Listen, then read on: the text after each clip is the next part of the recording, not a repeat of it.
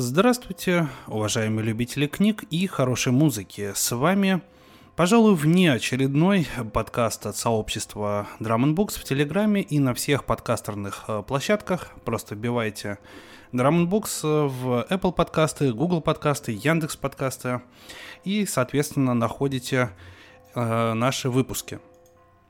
Почему этот подкаст является внеочередным? А, по той причине, что я буду зачитывать целиком книгу, которая опередила свое время, и время которой пришло сейчас по результатам 2019 года.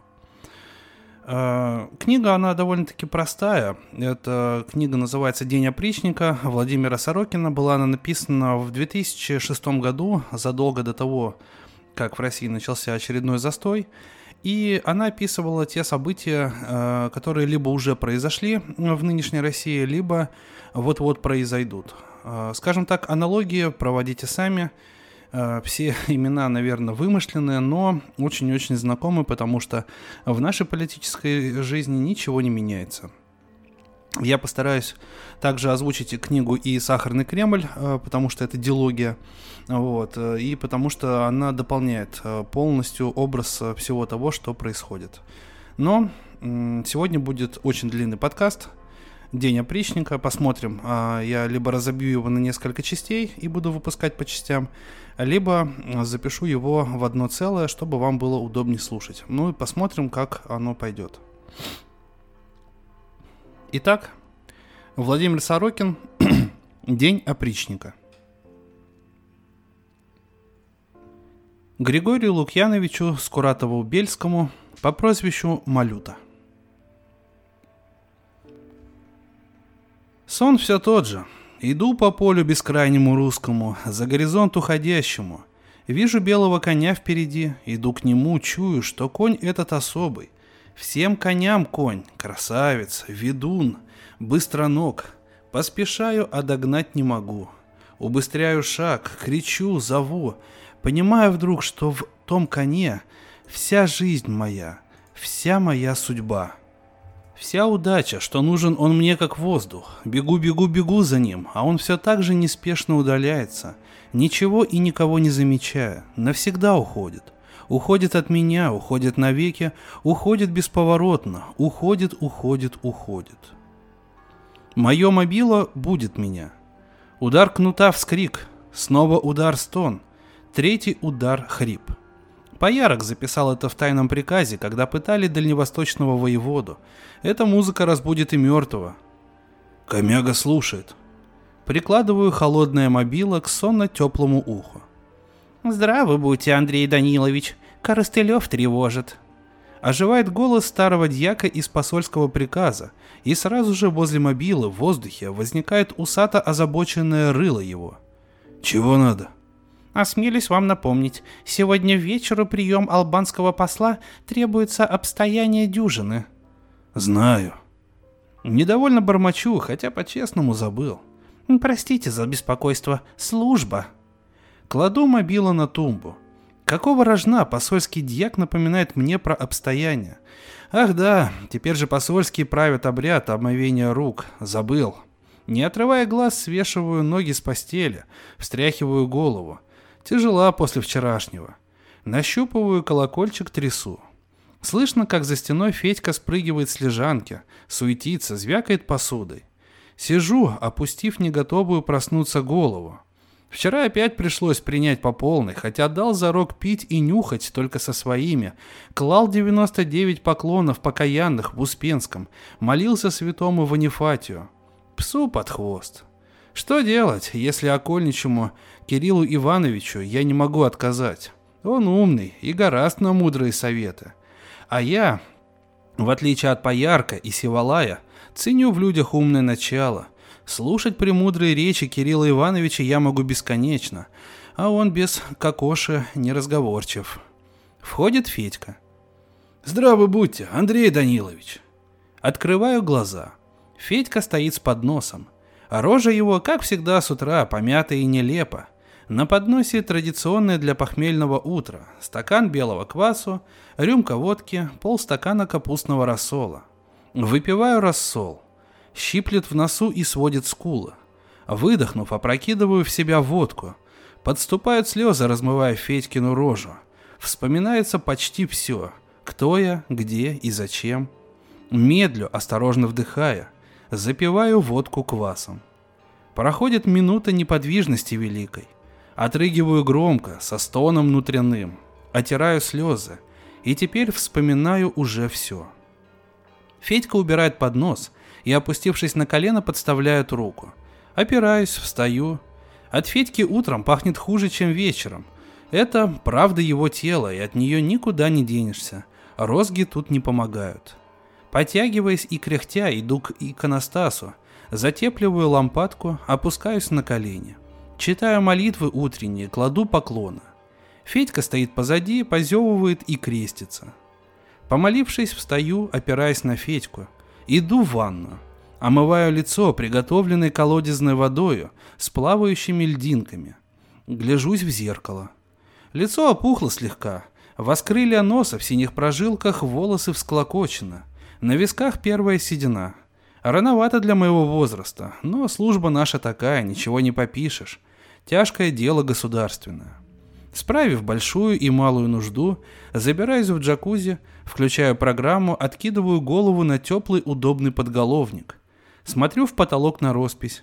Девки, собирающие вишни в саду. Это успокаивает. Гляжу на девичьи ноги, на корзины со спелой вишней. Вода заполняет ванну, вспенивается воздухом, бурлит вокруг моего тела. Водка внутри, пена снаружи постепенно приводят меня в чувство. Через четверть часа бурление прекращается. Лежу еще немного. Нажимаю кнопку.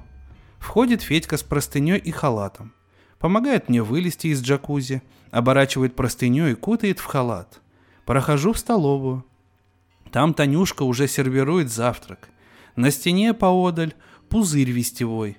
Даю голосом команду. «Новости!» Вспыхивает пузырь, переливается голубо-бело-красным флагом Родины с золотым орлом двуглавым. Звенит колоколами Ивана Великого. Отхлебнув чаю с малиной, просматриваю новости. На северо-кавказском участке южной стены опять воровство приказных и земских. Дальневосточная труба так и будет перекрыта до челобитной от японцев. Китайцы расширяют поселения в Красноярске и Новосибирске.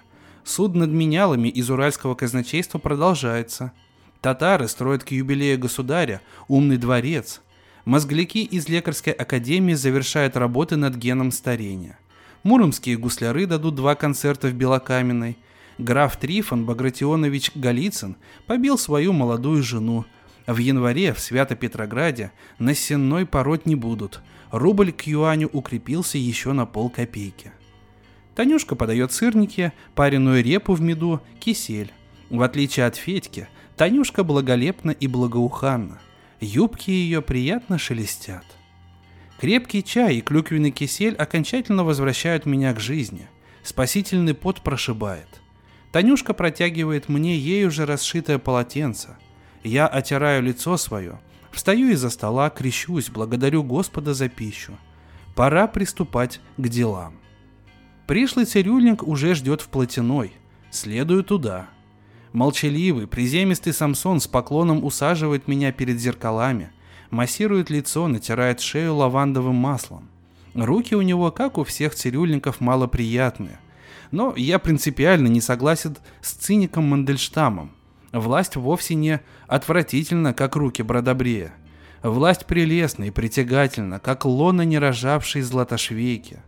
А руки Бродобрея, что поделаешь, бабам наших бород брить не положено. Самсон пускает мне на щеки пену из оранжевого баллончика Чингисхан, предельно аккуратно размазывает, не касаясь моей узкой и красивой бороды, берется за бритву, размашисто правит ее на ремне, прицеливается, поджав нижнюю губу и начинает ровно и плавно снимать пену с моего лица. Смотрю на себя. Щеки уже не очень свежи. За эти два года я похудел на полпуда. Синяки под глазами стали нормой. Все мы хронически не досыпаем. Прошлая ночь не исключение. Сменив бритву на электрическую машинку, Самсон ловко поправляет свеклообразный островок моей бороды. Я сурово подмигиваю себе. «С добрым утром, комяга!» Малоприятные руки кладут на лицо горячую салфетку, пропитанную мятой. Самсон тщательно вытирает мое лицо, румянит щеки, завивает чуб, лакирует, щедро сыплет на него золотую пудру, вдевает в правое ухо увесистую золотую серьгу, колокольчик без языка. Такие серьги носят только наши. И никакая земская, приказная, стрелецкая, думская или столбовая сволочь даже на маскарад рождественский не посмеет надеть такой колокольчик. Самсон опрыскивает мою голову диким яблоком, молча кланяется и выходит. Он сделал свое цирюльное дело. Тут же возникает Федька. Морда его по-прежнему помята, но он уже успел сменить рубаху, почистить зубы и вымыть руки. Он готов к процессу моего облачения. Прикладываю ладонь к замку платяного шкафа.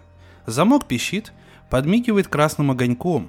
Дубовая дверь отъезжает в сторону. Каждое утро вижу я все свои 18 платьев. Вид их бодрит. Сегодня обычный будний день. Стало быть, рабочая одежда. Деловое. Говорю я Федьке. Он вынимает платье из шкафа, начинает одевать меня. Белое, шитое крестами исподня.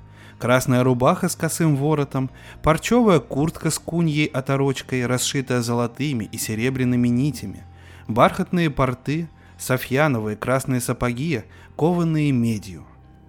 Поверх парчевой куртки Федька надевает на меня долгополый, подбитый ватую кафтан черного грубого сукна. Глянув на себя в зеркало, закрываю шкаф. Иду в прихожую, гляжу на часы. 8.03. Время терпит. В прихожей меня уже ждут провожатые. Нянька с иконой Георгия Победоносца, Федька с шапкой и поясом. Надеваю шапку черного бархата с соболиной оторочкой, даю себя подпоясать широким кожаным ремнем. На ремне слева кинжал в медных ножнах, справа ребров в деревянной кобуре. Нянька между тем крестит меня. «Андрюшенька, храни тебя, Пресвятая Богородица, Святой Никола и все оптинские старцы!» Острый подбородок ее трясется, голубенькие, слезящиеся глазки смотрят с умилением – я крещусь, целую икону святого Георгия. Нянька сует мне в карман молитву, живые в помощи Вышнего, вышитую матушками Новодевичьего монастыря золотом на черной ленте.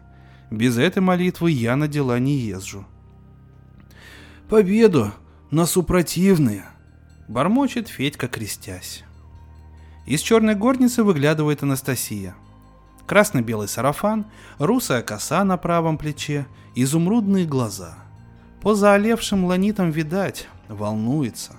Опустила очи долу, поклонилась стремительно, тряхнув высокой грудью, скрылась за косяком дубовым. А у меня сразу всплеск сердечный от поклона девичьего.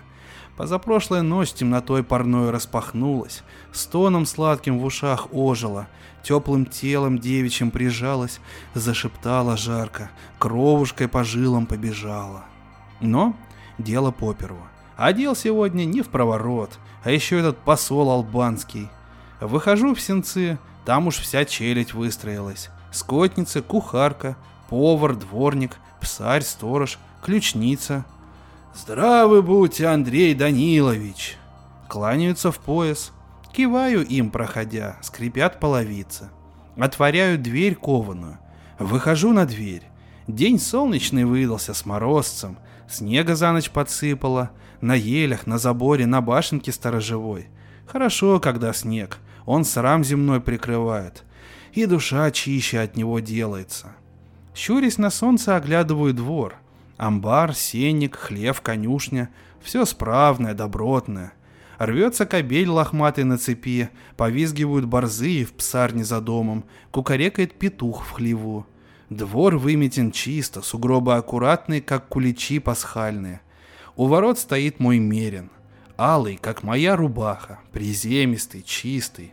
Блестит на солнце кабиною прозрачной, а возле него конюх Тимоха с пёсьей головой в руке ждет, кланяется. «Андрей Данилович, утвердите!» Показывает мне голову собачью на нынешний день. Косматый волкодав, глаза закатились, язык инеем тронут, зубы желтые, сильные. Подходит. «Валяй!» Тимоха ловко пристегивает голову к бамперу Мерина, метлу к багажнику. Прикладываю ладонь к замку Мерина, крыша прозрачная вверх всплывает. Усаживаюсь на полулежащее сиденье черной кожи, пристегиваюсь, завожу мотор. Тесовые ворота передо мной растворяются. Выезжаю. Несусь по узкой прямой дороге, окруженной старым заснеженным ельником. Красота! Хорошее место. Вижу в зеркало свою усадьбу удаляющуюся. Добрый дом с душою. Всего семь месяцев живу в нем, а чувство такое, что родился и вырос тут. Раньше имение принадлежало товарищу Менялы из казначейского приказа Горохову Степану Игнатьевичу. Когда он во время Великой Чистки казначейской впал в немилость и оголился, мы его и прибрали к рукам. В то лето горячее много казначейских голов полетело – Боброва с пятью приспешниками в клетке железной по Москве возили, потом секли батогами и обезглавили на лобном месте. Половину казначейских выслали из Москвы за Урал. Работы много было. Горохова тогда, как и положено, сперва морды по навозу вывозили, потом рот ассигнациями набили, зашили, в жопу свечку воткнули, да на воротах усадьбы повесили. Семью трогать было не велено, а имение мне отписали. Справедлив государь наш, и слава Богу. Дорога направо сворачивает. Выезжаю на Рублевый тракт. Хорошая дорога, двухэтажная, десятиполосная. Выруливаю в левую красную полосу. Это наша полоса, государственная. Покуда жив и пределе государева, буду по ней ездить. Расступаются машины, завидя красный мерин опричника с собачьей головой – Рассекаю со свистом воздух подмосковный, давлю на педаль. Постовой косится уважительно.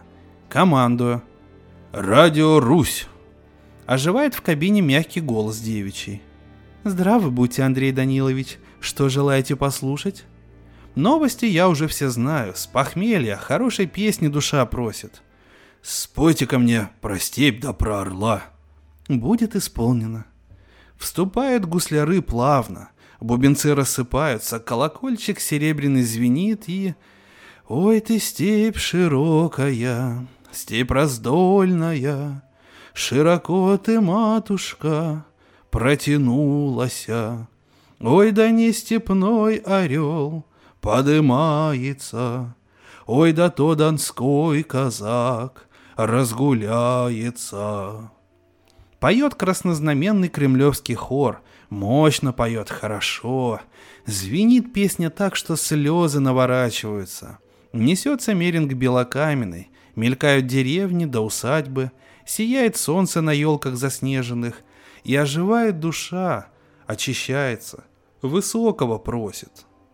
Ой, да не летай, орел, никогда по земле, Ой, да не гуляй, казак, близко к берегу, с песни бы так и въехал в Москву, да прерывают. Звонит посоха. Его холеная харя возникает в радужной рамке. «А чтоб тебя!» Бормочу, убирая песню. «Комяга!» «Чего тебе?» «Слово и дело!» «Ну?» «Осечка у нас со столбовым». «Как так?» «Крамолу ему ночью не сумели подкинуть». «Да вы что? Чего ж ты молчал, куриная голова?» Мы до последнего ждали, но у него охрана знатная, три колпака. Батя знает? Не, Комяга, скажи ты бате сам, я стремаюсь. Он на меня еще из-за посадки зол, страшуся. Сделай, за мной не закиснет. Вызываю батю. Широкое, рыжебородое лицо его возникает справа от руля. Здравствуй, батя. Здорово, Комяга. Готов? Я-то всегда готов, батя, а вот наши опростоволосились. Не сумели столбовому крамолу подкинуть. А и не надо теперь. Батя зевает, показывая здоровые, крепкие зубы. Его и без крамола валить можно. Голый он. Токмо вот что, семью не калечить, понял? Понял. Киваю я, убирая батю, включаю посоху. Слыхал? Слыхал. Облегченно щерится он. Слава тебе, Господи. Господь тут ни при чем. Государя благодари. Слово и дело. И не запаздывай, Гулена. Да я уж тут. Сворачиваю на первый Успенский тракт. Здесь лес еще повыше нашего, старые, вековые ели. Много они повидали на своем веку. Помнят они, помнят смуту красную, помнят смуту белую, помнят смуту серую, помнят и возрождение Руси, помнят и преображение. Мы в прах распадемся, в миры иные отлетим, а славные ели подмосковные будут стоять да ветвями величавыми покачивать. Да, вот оно как со столбовыми оборачивается. Теперь уж и крамолы не надобно. На прошлой неделе так с Прозоровским вышло, теперь с этим. Круто государь наш за столбовых взялся. Ну и правильно, снявшие головы по волосам не плачут. Взялся за гуш, не говори, что не дюш а Коля замахнулся, руби. Вижу двоих наших впереди на красных меринах. Догоняя, сбавляя скорость, едем цугом. Сворачиваем, едем еще немного и упираемся в ворота усадьбы столбового Ивана Ивановича Куницына. У ворот восемь наших машин. Посоха здесь, Хруль, Севалай, Погода, Охлоп, Зябель, Нагул и Крепло. Батя коренных на дело послал. Правильно, батя. Куницын крепкий орех, чтобы его расколоть сноровка требуется. Паркуюсь, выхожу из машины, открываю багажник, достаю свою дубину тесовую. Подхожу к нашим, стоят, ждут команды. Батя нет, значит я за старшего. Здороваемся по-деловому. Гляжу на забор, по периметру в ельнике стрельцы из тайного приказа. Нам на подмогу. Обложена усадьба со всех сторон еще с ночи по приказу государева, чтобы мышь зловредная не пробежала, чтобы комар злоказненный не пролетел. Но крепкие ворота у столбового. Поярок звонит в калитку, повторяет. «Иван Иванович, открывай, открывай по добру, по здорову». «Без думских дьяков не войдете, душегубы!» Раздается в динамике. «Хуже будет, Иван Иванович». «Хуже мне уже не будет, пес!» Что верно, то верно. Хуже только в тайном приказе. Но туда Ивану Ивановичу уши не надобно. Обойдемся сами. Ждут наши. Пора. Подхожу к воротам. Замирают опричники. Бью по воротам дубиной первый раз. Горе дому сему. Бью второй раз. Горе дому сему. Бью в третий раз. Горе дому сему и зашевелилась опричнина. «Слово и дело, Гойда! Гойда, слово и дело!» «Слово и дело!» «Гойда, Гойда, Гойда!» Хлопаю поярко по плечу. «Верши!» Засуетился поярок с Сивалаем, прилепили шутиху на ворота, отошли все, заложили уши, грохнуло. От ворот дубовых щепа вокруг, мы с дубинами в пролом, а там охрана столбового — со своим дрекольем. Огнестрельным оружием запрещено отбиваться, а то стрельцы из лучестрелов своих хладоогненных всех положат. А по думскому закону с дрекольем из челяди кто выстоит, супротив наезда, тому опалы не будет. Врываемся.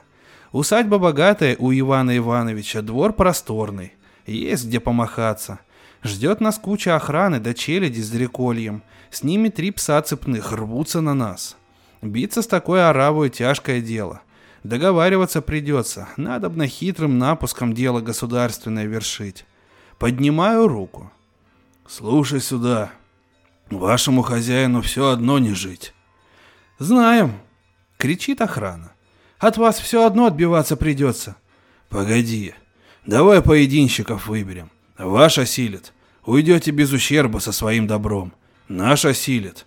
Все ваше нам достанется.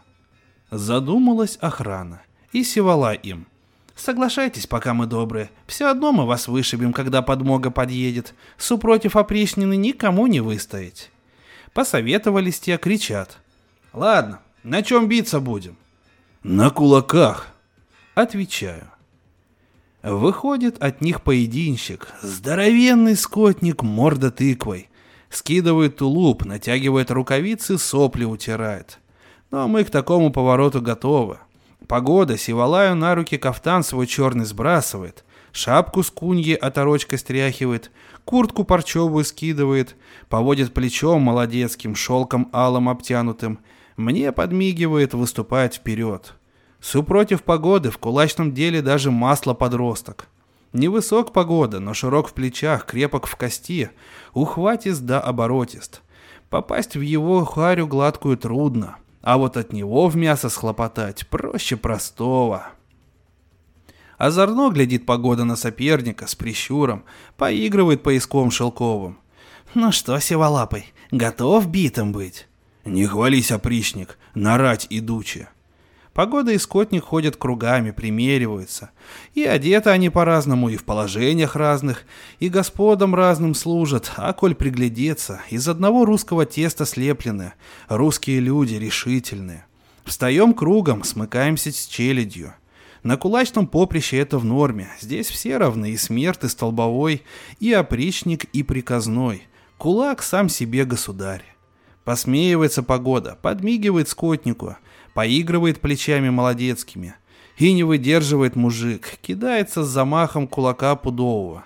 Приседает погода, а сам скотника под ложечку, коротким тычком. Икнул тот, но выдюжил. Погода снова вокруг танцует. Плечами, как девка срамная, покачивает, подмигивает, язык розовый показывает. Скотник танцы не уважает, крякает, да опять размахивается. Но погода упреждает – Слева в скулу, справа по ребрам. Хлесть, хлесть. Аж ребра треснули. А от кулака пудового снова увернулся. Взревел скотник медведем, замахал кулачищами, рукавицы теряя. Да все без толку, снова под ложечку. Да и по сапатке, хрясь.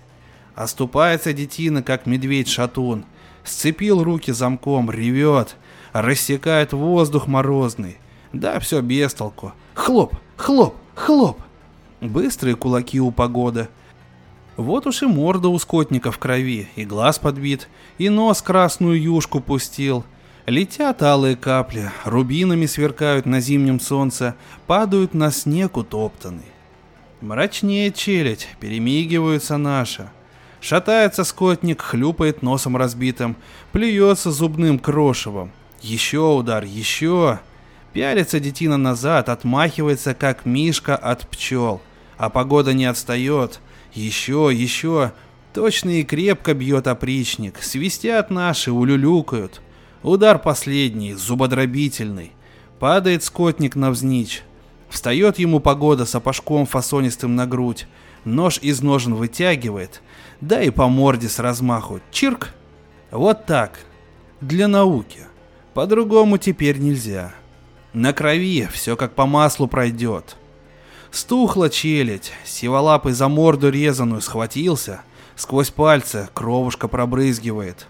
Убирает нож погода, сплевывает на поверженного, подмигивает челяди. Ют, а морда-то в крови. Это слова известные, их завсегда наши говорят. Сложилось так, теперь пора точку ставить. Поднимаю дубину. На колени. Сиволапы. В такие мгновения все сразу видно. Ой, как видно хорошо человека русского. Лица, лица оторопевшей челяди. Простые русские лица. Люблю я смотреть на них в такие мгновения, в момент истины. Сейчас они зеркало, в котором отражаемся мы. И солнышко зимнее. Слава богу, не замутнилось зеркало сие, не потемнело от времени – Падает челядь на колени. Наши расслабились, зашевелились. И сразу звонок батя. Следит из своего терема в Москве. Молодцом. Служим России, батя. Что с домом? На слом. На слом. Вот это в нове. Обычно усадьбу давленную берегли для своих, и прежняя челядь оставалась под новым хозяином, как у меня. Переглядываемся. Батя белозубо усмехается. Чего задумались? Приказ. Чистое место. Сделаем, батя. Ага. Чистое место. Это значит красный петух. Давненько такого не было. Но приказ есть приказ, его не обсуждают. Командую челяди. Каждый по мешку барахла может взять. Две минуты даем. Те уже поняли, что дом пропал. Подхватились, побежали, рассыпались по своим закутам, хватать нажитое да заодно, что под руку подвернется. а наши на дом поглядывают. Решетки, двери кованые, стены красного кирпича. Основательность во всем. Хорошая кладка, ровная. Шторы на окнах задернуты, да не плотно. Поглядывают в щели быстрые глаза. Тепло домашнее там за решетками. Прощальное тепло, затаившееся, трепещущее смертельным трепетом. Ох и сладко проникать в сей уют, сладко выковыривать оттуда вот тот трепет прощальный. Челядь набрала по мешку барахла, бредут покорно, как калики перехожие. Пропускаем их к воротам, а там у пролома стрельцы с лучестрелами дежурят. Покидает челядь усадьбу, оглядывается. Оглядитесь, сиволапые, нам не жалко. Теперь наш час. Обступаем дом, стучим дубинами по решеткам, по стенам. Гойда! Гойда! Гойда! Потом обходим его трижды по солнцевороту. Горе дому сему! Горе дому сему! Горе дому сему! Прилепляет поярок шутиху к двери кованой. Отходим, уши рукавицами прикрываем. Рванула шутиха, и нет двери. Но за первой дверью другая, деревянная. Достает сивала резак лучевой. Взвизгнуло пламя синее, яростное, уперлась в дверь тонкую спицу и рухнула прорезь в двери. Входим внутрь. Спокойно входим. Теперь уже спешка ни к чему. Тихо внутри, покойно. Хороший дом у Столбового, уютный. В гостиной все на китайский манер. Лежанки, ковры, столики низкие, вазы в человечий рост, свитки, драконы на шелке и из нефрита зеленого. Пузыри новостные тоже китайские, гнутые, черным деревом отороченные, восточными ароматами пованивает. Мода, ничего не поделаешь. Поднимаемся наверх по лестнице широкой, ковром китайским устланной. Здесь родные запахи. Маслом лампадным тянет, деревом кондовым, книгами старыми, валерьяной. Хором исправные, рубленые, конопаченные, с рушниками, киотами, сундуками, комодами, самоварами да печами изразцовыми. Разбредаемся по комнатам. Никого. Неужели сбежал гнида? Ходим, под кровати дубины суем, ворошим белье, шкапы платяные сокрушаем. Нет нигде хозяина. Не в трубу же он улетел. Бормочет посоха. Никак ход тайный в доме имеется. Шарит крепло дубины в комоде. Забор обложен стрельцами, куда он денется? Возражаю я им. Поднимаемся в мансарду.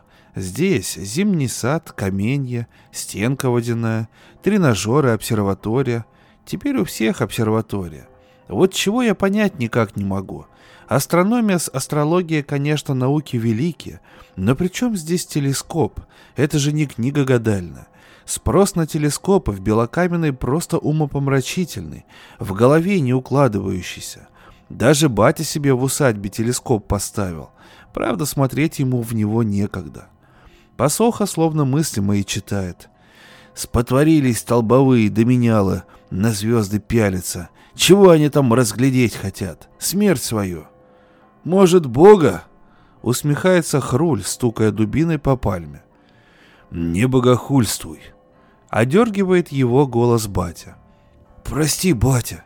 Крестится Хруль. Бес попутал. Что вы по старинке ищете, анахи? Не унимается батя. Включайте ищейку. Включаем ищейку. Пищит, на первый этаж показывает. Спускаемся. Ищейка подводит нас к двум китайским вазам. Большие вазы, напольные, выше меня. Переглядываемся, подмигиваем друг другу. Киваю я хрулю да сивалаю. Размахиваются они и дубинами по вазам. Разлетается фарфор тонкий, словно скорлупа яиц огромадных, драконьих, а из яиц тех, словно касторы да полукса, дети столбового, рассыпались по ковру горохом и в рев. Трое, четверо, шестеро. Все белобрысые погодки, один одного меньше. «Вот оно что!» — хохочет батя невидимый. «Из чего удумал вор?» Совсем от страха спятил. Щерится Сивалай на детей. Нехорошо он щерится. Ну да мы детишек не трогаем. Нет, ежели приказ придавить потрох, тогда, конечно. А так, нам лишней кровушки не надо. Ловят наши детишек визжащих, как куропаток, уносят под мышками. Там, снаружи, уж из приюта сиротского подкатил хромой целовальник Аверьян Трофимыч на своем автобусе желтом. Пристроит он малышню, не даст пропасть, вырастет честными гражданами великой страны. На крики детские, как на блесну, жены столбовых ловятся. Не выдержала супружница Куницына, завыла в укрывище своем. Сердце бабье не камень. Идем на крик, на кухню путь ведет. Неспешно входим, осматриваемся. Хороша кухня у Ивана Ивановича, просторно и по уму обустроена — Тут тебе и столы разделочные, и плиты, и полки стальные да стеклянные с посудой да приправами, и печи замысловатые с лучами горячими да холодными, и хай-тек заморский, и вытяжки заковыристые, и холодильники прозрачные да с подсветкой, и ножи на всякий лад, а посередке печь русская, широкая, белая. Молодец, Иван Иванович. Какая трапеза православная без щей да каши из печи русской? Разве в духовке заморской пироги спекутся, как в печи нашей? Разве молоко так стомится? А хлеб, батюшка? Русский хлеб в русской печи печь надобно. Это вам последний нищий скажет. Зев печной заслонкой медный прикрыт. Стучит поярок в заслонку пальцем согнутым. Серый волк пришел, пирожков принес. Тук-тук, кто в печке прячется? А из-за заслонки вой бабий да ругань мужская. Серчает Иван Иванович на жену, что выдала криком. Понятное дело, а то как же. Чувствительны бабы сердцем, зато их и любим. Снимает поярок заслонку, берут наши ухваты печные, кочергу да ими из печи на свет Божий и вытягивают столбового с супругою. Обои в саже поизмазались, упираются. Столбовому сразу руки вяжем в рот кляп и под локти на двор.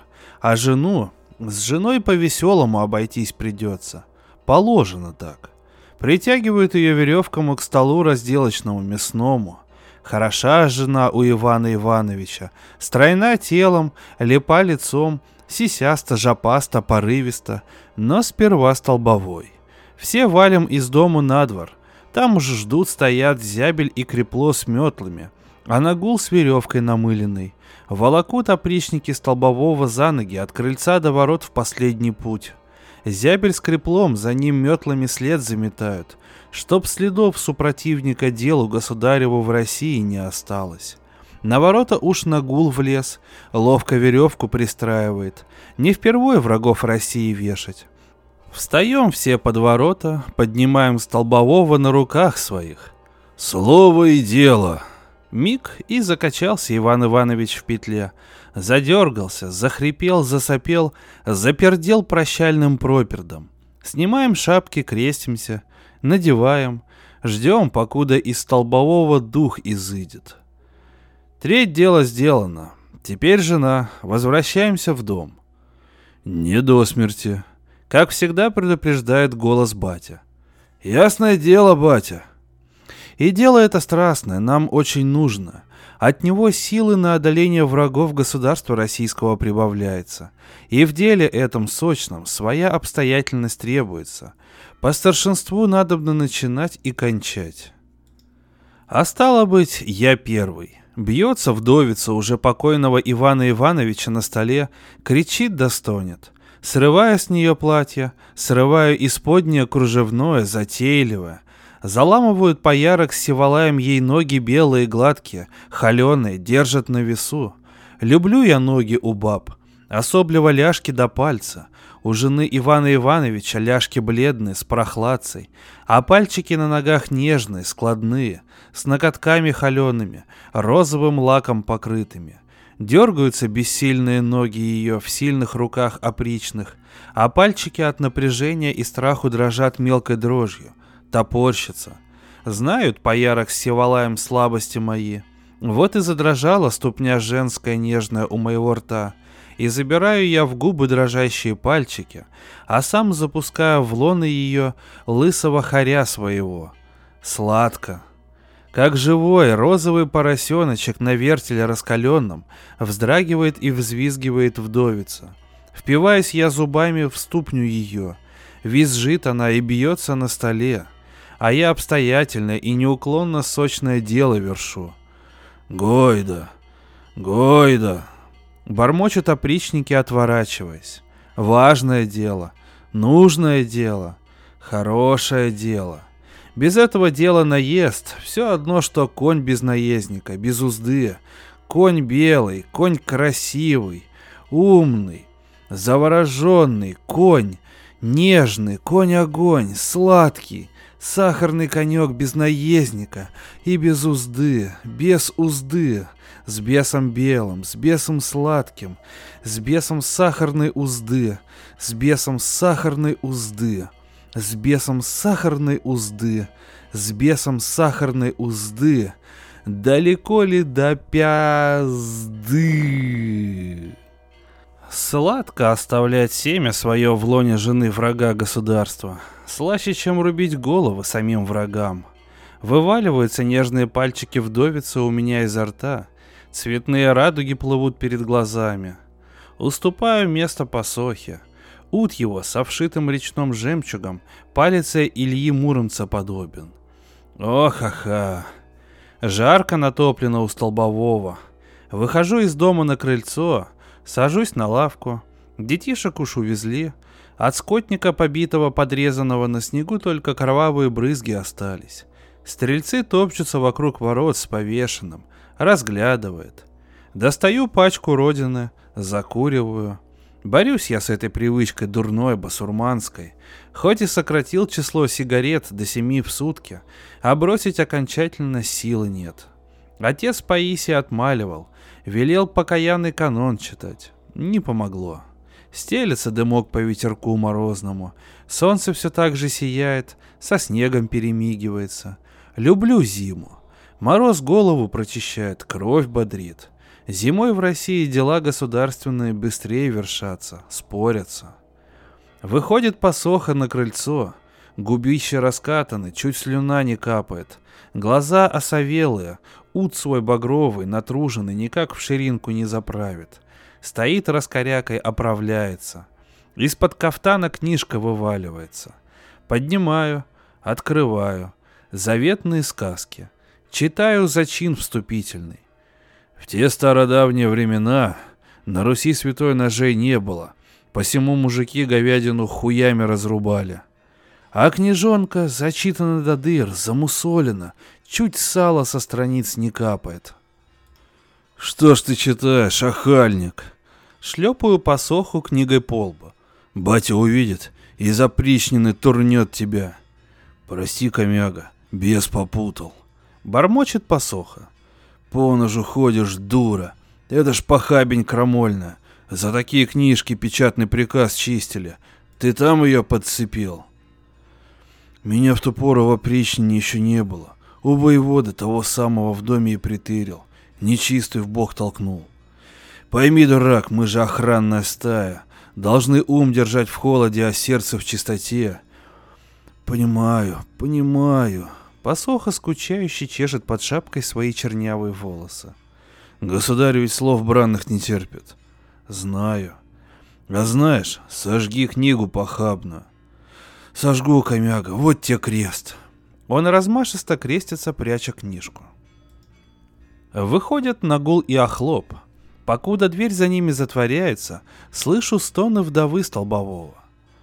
«Хороша, стервь!» Охлоп сплевывает, заламывает на затылок мурмолку. «Не укатают ее до смерти?» Спрашиваю, гася окурок о скамью. «Не, не должны». Широколицый, улыбчивый нагул сморкается в кем-то любовно расшитый белый платок. Вскоре появляется зябель. После круговухи он всегда взволнован и многословен. Зябель, как и я, с высшим образованием, университетский, все-таки как славно сокрушать врагов России. Бормочет он, доставая пачку родины без фильтра.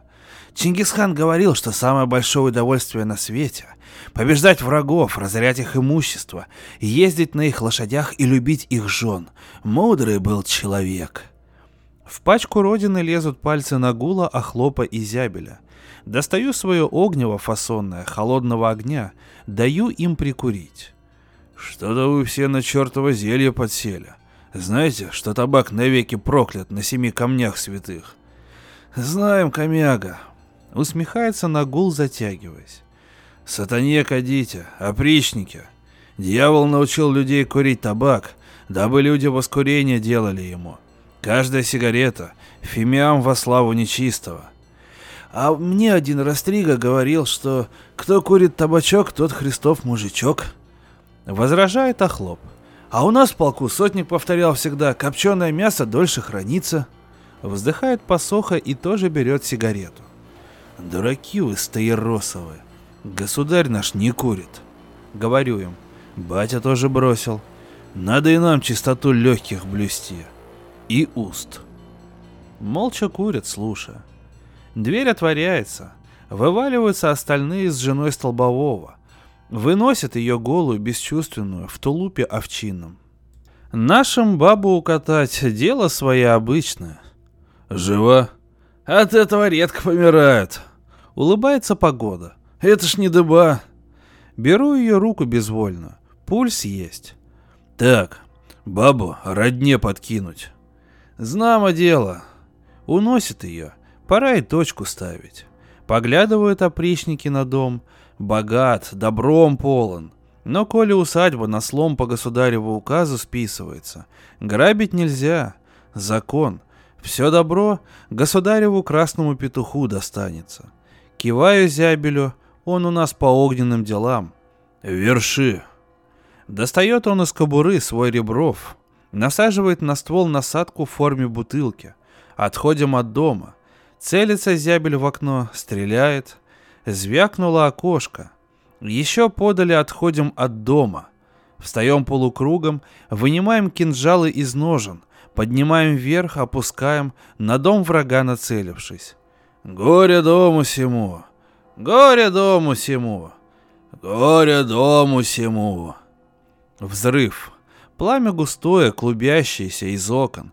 Летят осколки, рамы до решетки падают на снег. Занялась усадьба. Вот и пришел к ней в гости государев красный петух. «Молодца!» Батя на лицо возникает в морозном воздухе в рамке радужной. «Стрельцов отпустить, а самим на молебен в Успенский». Конец делу венец. Сделал дело, молись смело.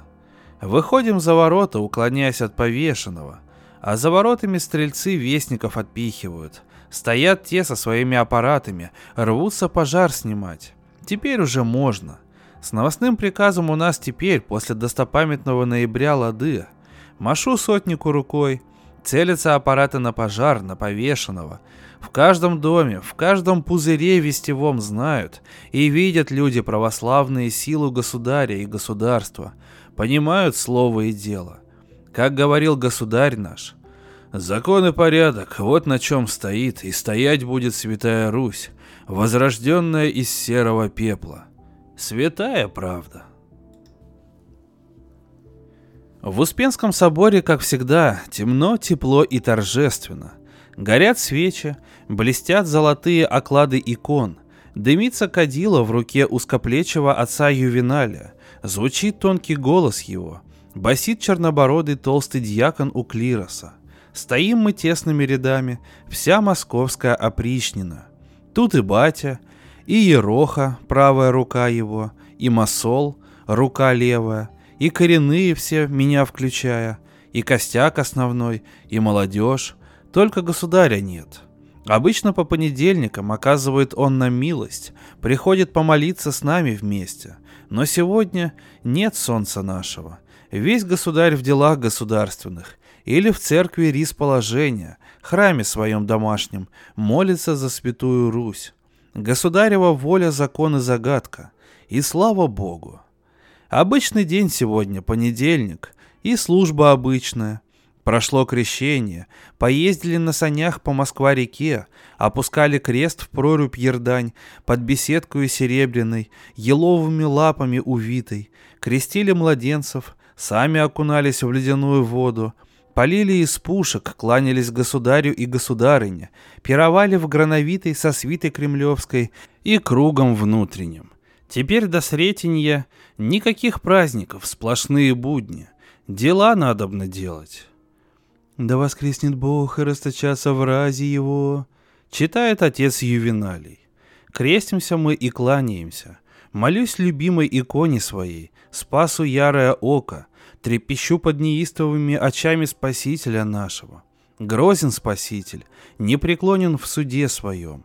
От его очей суровых сил на борьбу набираюсь, дух свой укрепляю, характер воспитываю, ненависть к врагам накапливаю, ум-разум оттачиваю, и да рассеются врази Бога и Государя нашего.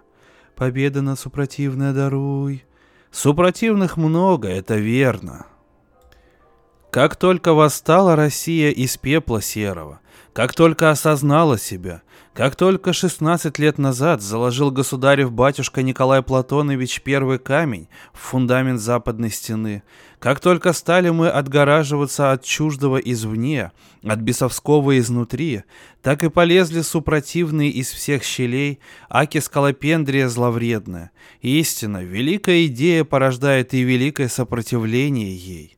Всегда были враги у государства нашего, внешние и внутренние, но никогда так яростно не обострялась борьба с ними, как в период возрождения Святой Руси. Ни одна голова скатывалась на лобном месте за эти 16 лет. Ни один поезд увозил за Урал супостатов и семьи их. Ни один красный петух кукарекал на заре в столбовых усадьбах. Ни один воевода пердел на дыбе в тайном приказе. Ни одно подметное письмо упало в ящик слова и дело на Лубянке. Ни одному меняли, набивали рот преступно нажитыми ассигнациями. Ни один дьяк искупался в крутом кипятке. Ни одного посланника иноземного выпроваживали на трех желтых позорных меринах из Москвы. Ни одного вестника спустили с башни Останкинской с крыльями утиными в жопе. Ни одного смутьяна-барзаписца утопили в Москва-реке. Ни одна вдовица столбовая была подброшена родителям в тулупе овчинном нагую бесчувственной. Каждый раз, стоя в Успенском, со свечкой в руке, думаю я думу тайную, крамольную об одном. А если б не было нас, справился бы государь сам. Хватило бы ему стрельцов до тайного приказа, до полка кремлевского. И шепчу сам себе, тихо, под пение хора. Нет, Трапеза сегодня будничная, в белой палате. Сидим за столами длинными, дубовыми, непокрытыми. Подают слуги квас сухарный, щи суточные, хлеб ржаной, говядину разварную с луком да кашу гречневую. Едим, о планах негромко переговариваемся. Покачиваются колокольцы наши беззвучные. У каждого крыла опричного планы свои — кто в тайном приказе сегодня занят, кто в умном, кто в посольском, кто в торговом. У меня нынче три дела. Первое. С шутами-скоморохами разобраться, утвердить новый номер концерта праздничного. Второе. Погасить звезду. Третье. Слетать к ясновидящей Просковье Тобольской с поручением. Сижу на своем месте, четвертым от бати справа. Почетное место, нажитое – Ближе меня к нему справа токма шелет, самося да ероха. Крепок, осанист батя, моложав лицом, хоть и седой совсем. Когда трапезничает, смотреть приятно.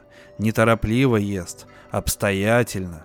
Батя — фундамент наш, корень главный, дубовый, на котором вся опричнина держится. Ему государь первому доверил дело — на него во времена сложные, для России судьбоносная оперлась пята государева. Первым звеном в опричной цепи железной стал батя, а за него и другие звенья уцепились, спаялись, срослись в опричное кольцо великое, шипами острыми вовне направленное. Этим кольцом и стянул государь больную, гнилую и разваливающуюся страну, стянул словно медведя раненого, кровью сукровицы исходящего. И окреп медведь костью и мясами, залечил раны, накопил жира, отрастил когтя. Спустили мы ему кровь гнилую, врагами отравленную. Теперь рык медведя русского на весь мир слышен. Не только Китай с Европой, но и за океаном к рыку нашему прислушиваются. Вижу, мигает красным мобило у батя. За трапезой запрещены разговоры опосредованные. Мобилы все отключаем. Красный сигнал государева дела. Подносит батя мобилу свое червонного золота к уху. Звякает оно о колоколец. «Слушаю, государь». Смолкли в раз все в трапезной. Токма голос батя. «Да, государь». «Понял. Сию минуту будем, государь». Встает батя, обводит нас быстрым взглядом. «Вагул, комяга, тегло, со мной». «Ага». По голосу бати чую, стряслось что-то. Встаем, крестимся, выходим из трапезной. По выбору бати понимаю, Умное дело предстоит. У всех выбранных университетское образование. Вагул в Свято-Петрограде учился казначейскому делу. Тегло в Нижнем Новгороде по книжному производству подвязался. А я в опричнину ушел с третьей ступени исторического отделения Московского государственного университета имени Михаила Ломоносова. Да и не ушел. В опричнину не уходят. Ее не выбирают. Она тебя выбирает. Или точнее, как говорит сам батя, когда подопьет, понюхает. В опричнину вносит как волной. Ох, как вносит. Так внесет, что голова закружится, кровушка в жилах закипит, в очах сполохи красные замелькают. Но и вынести может волна-то. Вынесет в одночасье, бесповоротно. Вот это хуже смерти. Из опричнины выпасть, все одно, что обе ноги потерять. Всю жизнь потом не ходить, а ползать придется. На двор выходим. От белой палаты до красных государевых хором рукой подать. Но сворачивает батя к нашим меринам. Значит, не в Кремле толковать будем. Рассаживаемся по машинам. Батин мерин знатный, широк, глазаст, приземист, стекло в три пальца толщиною. Китайскими мастерами сделан добротно, что у них называется ТЭЦ-ЗОД, исполненный по спецзаказу. На бампере голова овчарки, на багажнике метла стальная. Выруливает батя к Спасским воротам. Пристраиваемся за ним. Выезжаем из ворот через кордон Стрелецкий. Едем по Красной площади. Сегодня торговый день, латошники почти всю площадь заняли. Зазывалы кричат, сбитенщики посвистывают, калашники басят, китайцы поют. Погода солнечная, морозная, снежка за ночь подвалила. Весело на главной площади страны нашей, музыкально. Мальчиком видал я совсем другую Красную площадь, суровую, строгую, с гранитной арясиной, в которой лежал труп ученителя Красной Смуты. А рядом тогда лепилось кладбище приспешников его. Мрачная картина. Но государев батюшка Арясину гранитную снес. Труп смутьяна Косоглазого в землю закопал, кладбище ликвидировал. Затем стены кремлевские побелить приказал. И стала главная площадь страны по-настоящему красной, красивой. И слава богу. Выруливаем к гостинице «Москва», едем по Маховой мимо Национальной, мимо театров Большого и Малого, мимо Метрополия, выезжаем на Лубянскую площадь. Так и думал, что в тайном приказе разговор пойдет. Едем по площади вокруг памятника Малюте Скуратову. Стоит родоначальник наш бронзовый, снегом припорошенный, сутулый, невысокий, кряжестый, длиннорукий, смотрит пристально из-под нависших бровей – из глубины веков смотрит на нашу Москву недреманным оком государевым, смотрит на нас, наследников опричного дела великого, смотрит и молчит. Подруливаем к левым вратам, сигналит батя. Отворяют врата, въезжаем во внутренний двор приказа, приторачиваемся, вылезаем из меринов. И входим в тайный приказ. Каждый раз, когда вхожу под своды его, серым мрамором обделанные, с факелами да крестами строгими, сердце перебой делает и стучит уже по-другому, другим стуком особым, стуком тайных дел государственных. Встречает нас сотник бравый, подтянутый, в мундире голубом, честь отдает, сопровождает к лифтам, везет на самый верхний этаж. В кабинет начальника тайного приказа, князя и близкого друга государева Терентия Богдановича Бутурлина. Входим в кабинет, первым батя, потом мы. Встречает нас Бутурлин, батя с ним за руку здоровается, мы в пояс кланяемся. Серьезно лицо у Бутурлина. Приглашает он батю, усаживает, сам напротив садится. Встаем мы за спиной у бати. Грозное лицо у начальника тайного приказа. Не любит шутить Терентий Богданович, зато любит блюсти сложное и ответственное дело. Заговоры раскрывать, шпионов-предателей излавливать, крамолу изводить. Сидит он молча, на нас поглядывая, четкие костяные перебирая, потом произносит слово. Пасквиль. Молчит батя, выжидает. Замерли и мы, не дыша. Смотрит Бутурлин на нас испытующе, добавляет «На государеву семью». Заворочился батя в кресле кожаном, нахмурил брови, захрустел пальцами крепкими. Мы за ним стоим как вкопанные. Дает команду Бутурлин, опускаются шторы на окнах кабинета, полумрак наступает. Снова дает команду начальник приказа тайного и в полумраке возникают, повисают слова, из сети русской вытянутые, горят, переливаются в темноте. Доброжелательный аноним, оборотень на пожаре. Ищут пожарные, ищут полиция, ищут священники в нашей столице. Ищут давно, но не могут найти графа какого-то лет тридцати, среднего роста, задумчиво мрачный, Плотно обтянут он парою фрачной, в перстне бриллиантовый еж у него, больше не знают о нем ничего. Многие графы задумчиво мрачны, стильно обтянуты парою фрачной, любят бриллиантов заманчивый дым, сладкая жизнь уготована им. Кто же? Откуда? И что он за птица?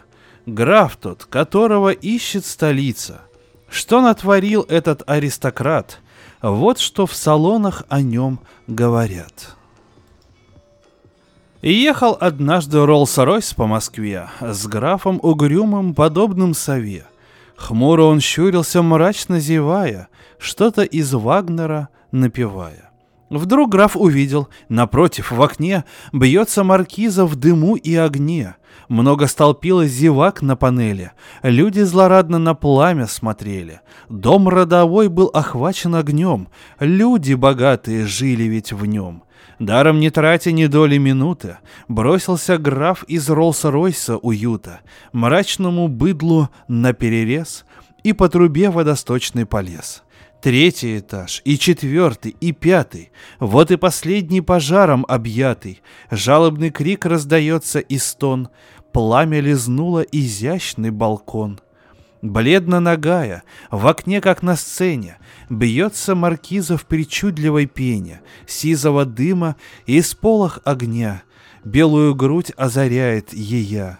Граф подтянулся на дланях нехилых И головою в стекло, что из силы, Грохнул с размаху осколков разлет, Молча приветствовал нижний народ.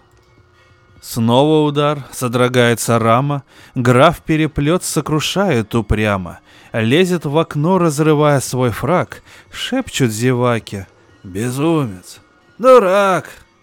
Вот и в окне он возник, распрямился, обнял маркизу к манишке прижал.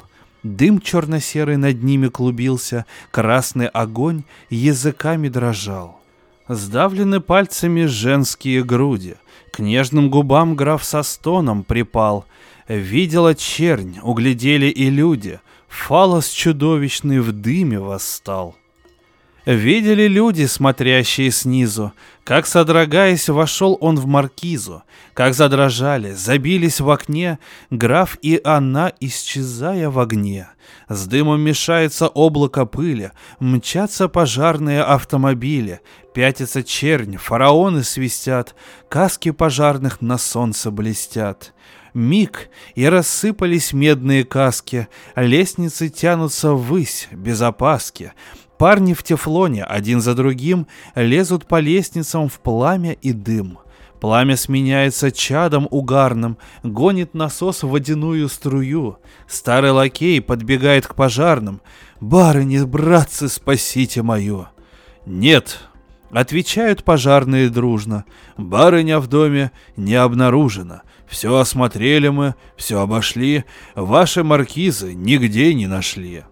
Плачет лакей, рвет обвислые баки, пялятся люди на черный балкон, а вдруг раздается визг старой собаки, переходящий в мучительный стон. Все обернулись. Роллс-Ройс, отъезжая, пса раздавил, а в кабине мелькнул сумрачный профиль и тихо растаял, только бриллиантовый ежик сверкнул. Замерло быдло на мокрой панели — Люди Роллс-Ройсу вдогонку глядели. Вдаль уезжал дорогой лимузин с шелестом нежно-хрустящих резин. Ищут пожарные, ищет полиция, ищут священники в нашей столице. Ищут давно и не могут найти графа какого-то лет тридцати. Вы, господа, в Малахитовом зале, этого оборотня не повстречали? Гаснет последняя строка, Исчезает, растворяется крамольная поэма в темном воздухе. Поднимаются шторы. Сидит молча Бутурлин. На батя устремляет очи карие. Оглядывается батя на нас. Ясно как день, в кого этот пасквиль метит. По глазам нашим видит батя, что нет тут сомнений никаких. Угрюмый граф этот с бриллиантовым ежом в персне, никто иной, как граф Андрей Владимирович Урусов, зять государев профессор судейского права, действительный академик Российской академии наук, почетный председатель умной палаты, председатель Всероссийского конного общества, председатель общества содействия воздухоплаванию, председатель общества русского кулачного боя, товарищ председателя Восточного казначейства, владелец Южного порта – владелец Измайловского и Донского рынков, владелец строительного товарищества «Московский подрядчик», владелец предприятия «Московский кирпич» и совладелец Западной железной дороги. А намек на Малахитовый зал тоже понятен. Новое это помещение под Кремлевским залом концертным, отстроенное для отдыха внутреннего круга и приближенных. Новое, а поэтому модное – да и строительство зала Малахитового много крамольных вопросов вызывало. Были, были супротивники. «Все ясно, опричники?» — спрашивает Бутурлин. «Ясно, князь», — отвечает батя. «Дело за малым — найти пасквилянта. Сыщем гниду, никуда не денется», — кивает батя. И задумчиво теребя небольшую бороду свою, спрашивает — Государь знает. Знает. Раздается державный голос, и мы все склоняемся в низких поклонах, касаясь правой рукой паркета. Лик государя возникает в воздухе кабинета. Краем глаза замечая золотую, переливающуюся рамку вокруг любимого узкого лица с темно-русой бородкой и тонкими усами. Распрямляемся, Государь смотрит на нас своими выразительными, пристальными, искренними и проницательными серо-голубыми глазами. Взгляд его неповторим. Его не спутаешь ни с каким другим, и за взгляд этот я готов, не колеблясь, отдать жизнь свою. «Читал, читал», — произносит государь. Ловко написано. «Государь, мы найдем пасквилянта, заверяю вас», произносит Бутурлин. Не сомневаюсь, хотя, признаться, Терентий Богданович, меня это не волнует. Что же вас волнует, государь? Меня, дорогой мой, волнует, правда ли все то, что описано в поэме сей? Что именно, государь? Все. Задумывается Бутурлин. Государь, затрудняюсь ответить сразу. Позвольте глянуть сводку пожарной управы. Да не надо никакой пожарной сводки, князь. Прозрачные глаза государя пронизывают Бутурлина. Нужно свидетельство очевидца происшествия. Кого вы имеете в виду, государь? Героя поэмы. Умолкает Бутурлин, переглядывается с батей. Желваками ходят широкие скулы батя. Государь, мы не вправе допрашивать членов семьи вашей. Произносит батя. Да я не заставляю вас никого допрашивать. Я просто хочу знать, правда ли все то, что там написано. Снова молчание наполняет кабинет. Только переливается красками радужными светлый образ государев. Ну, что ж вы приумолкли? Усмехается господин наш. Без меня дело не идет? Без вас, государь, никакое дело не пойдет. Склоняет лысоватую голову опытный бутурлен. Ладно, будь по-вашему. Вздыхает государь и громко произносит. Андрей! Секунд 15 проходит, и справа от лика государя в фиолетово-синей рамочке возникает небольшое изображение графа Урусова. По осунувшемуся тяжелому лицу графа ясно, что читана уж им поэма сия, и читана не единожды. «Здравствуйте, батюшка!» Граф склоняет свою большую, ушастую голову на короткой шее, с узким лбом и крупными чертами лица. Каштановые волосы на его макушке редки. «Здравствуй! Здравствуй, зятек!» Серо-голубые глаза смотрят невозмутимо. «Читал поэму про себя?» «Читал, батюшка». «Неплохо написано, черт возьми. А мои академики толдычат. Нет у нас хороших поэтов». Молчит граф Урусов, поджав узкие губы. Рот у него, как у лягушки, широк больно. «Скажи нам, Андрей, правда ли это?» Молчит граф, потупив взор, вдыхает, сопит и выдыхает осторожно. «Правда, государь».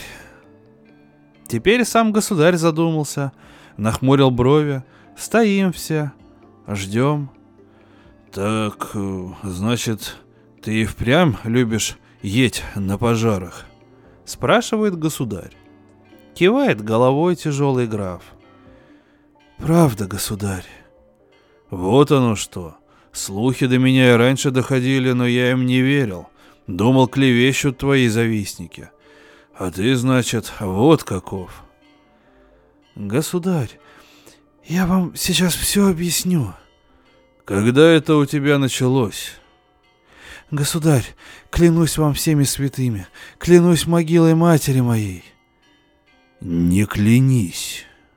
Произносит государь вдруг так, что у нас у всех волосы шевелятся. И не крик это, и не скрежет зубовный, а действует как щипцы каленые. Страшен гнев государев. А еще страшнее, что никогда государь наш голоса не повышает. Граф Урусов, не робкого десятка мужчина, муж государственный, воротила, миллионщик из миллионщиков, охотник заядлый. На медведя принципиально только с рогатиной ходит, но и тот пред голосом сим белеет, словно гимназист второй ступени перед директором. Рассказывай, когда ты впервые предался пороку сему? Облизывает граф свои пересохшие губы лягушачьи. Государь, это... Это началось совсем случайно, даже как-то вынужденно. Хотя, конечно, я виноват, только я... Только я... Это мой грех, мой. Простите. Рассказывай по порядку. Я расскажу, все расскажу, ничего не утаю. В 17-летнем возрасте шел я по Ордынке, увидел дом горит, а в доме кричит женщина. Пожарные еще не приехали. Люди меня подсадили. Влез я в окно, чтобы помочь ей. И как она бросится на грудь мне. Не знаю, государь, что со мной случилось. Затмение какое-то нашло. Да и женщина, скажем прямо, не красавица. Среднего возраста. В общем, я... В общем... Ну? В общем, я овладел ею, государь. Еле нас вытащили потом из огня. А после случая того сам не свой я сделался. Только про то и вспоминал. А через месяц в Свято-Петроград поехал. Иду по Литейному. Квартира горит на третьем этаже. Тут меня ноги сами понесли. Выломал дверь. Откуда силы взялись, не знаю. А внутри там мать с ребенком. Прижимает его к груди, вопит в окно. Ну, я к ней сзади и пристроился. А потом, через полгода, в Самаре казначейство загорелось, а мы с батюшкой покойным на ярмарку приехали.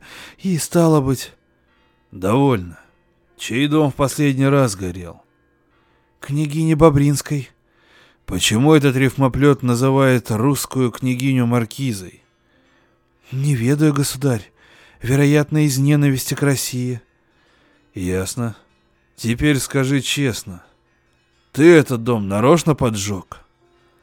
Замирает граф, словно змеей укушенный. Опускает рысьи глаза свои, молчит. Я тебя спрашиваю. Ты дом сей поджег? Вздыхает тяжко граф. Врать не смею вам, государь. Поджег. Молчит государь. Потом молвит. По року твоему я не судья. Каждый из нас перед Богом за себя в ответе. А вот поджога я тебе не прощу. Пшел вон. Исчезает лик Урусова. Остаемся мы вчетвером наедине с государем. Печально чело его. Да, вздыхает государь. И этой скотине я доверил дочь свою. Молчим мы. Вот что, князь, продолжает государь. Дело это семейное, и я сам с ним разберусь. Как прикажете, государь? А что с пасквилянтом делать? Поступайте по закону, хотя не надо. Это может возбудить нездоровое любопытство. Скажите ему просто, чтобы он впредь не писал ничего подобного. Слушаюсь, государь. Спасибо всем за службу. Служим Отечеству. Кланяемся мы. Образ государя исчезает. Мы облегченно переглядываемся. Бутурлин прохаживается по кабинету, качает головой. Мерзавец у русов. Так осрамится. Слава богу, что не нам это расхлебывать. Оглаживает бороду батя. А кто все-таки автор? Сейчас узнаем. Бутурлин подходит к столу, садится в рабочее кресло. Дает команду голосом. «Писателей ко мне!» Тут же в воздухе кабинета возникает 128 лиц писателей. Все они в строгих коричневых рамочках и расположены выстроены аккуратным квадратом. Над квадратом сим парят трое укрупненных. Седобородый председатель писательской палаты Павел Олегов с неизменно страдальческим выражением одутловатого лица и два его еще более седых и угрюмо озабоченных заместителя – Ананий Мемзер – и Павло Басиня. И по скорбному выражению всех трех рыл понимаю, что непростой разговор ожидает их. «Мы пойдем, Терентий Богданович». Батя князю руку протягивает. «Писатели ваша забота». «Всего доброго, Борис Борисович». Подает Бутурлин бате руку свою. Кланяемся мы князю, выходим за батей. Идем по коридору к лифту в сопровождении того же бравого сотника. Слушай, Комяга, а чего этот Олегов всегда с такой печальной харей? У него что, зубы болят? Спрашивает меня батя. Душа у него болит, батя, за Россию. Это хорошо. Кивает батя. А что он написал? Ты же знаешь, я далек от книг. Русская печь и 21 век. Увесистая штука, я до конца не осилил. Печь это славно. Задумчиво вдыхает батя. Особливо, когда в ней пироги с печенкой. Ты куда теперь? В Кремлевский. Ага. Разберись, глянь, там скоморохи что-то новое затеяли. Разберемся, батя. Ответно киваю я. Ну что ж, дорогие друзья, сделаю небольшую паузу и, пожалуй, на сегодня первую часть э, зачитывания книги «День опричника» Владимира Сорокина поставлю на паузу и вернусь к ней чуть позже. Э, спасибо большое за прослушивание. А, прощаться не буду, потому что здесь будет прям цикл книг. И обязательно услышимся на Drum Books спустя какое-то время.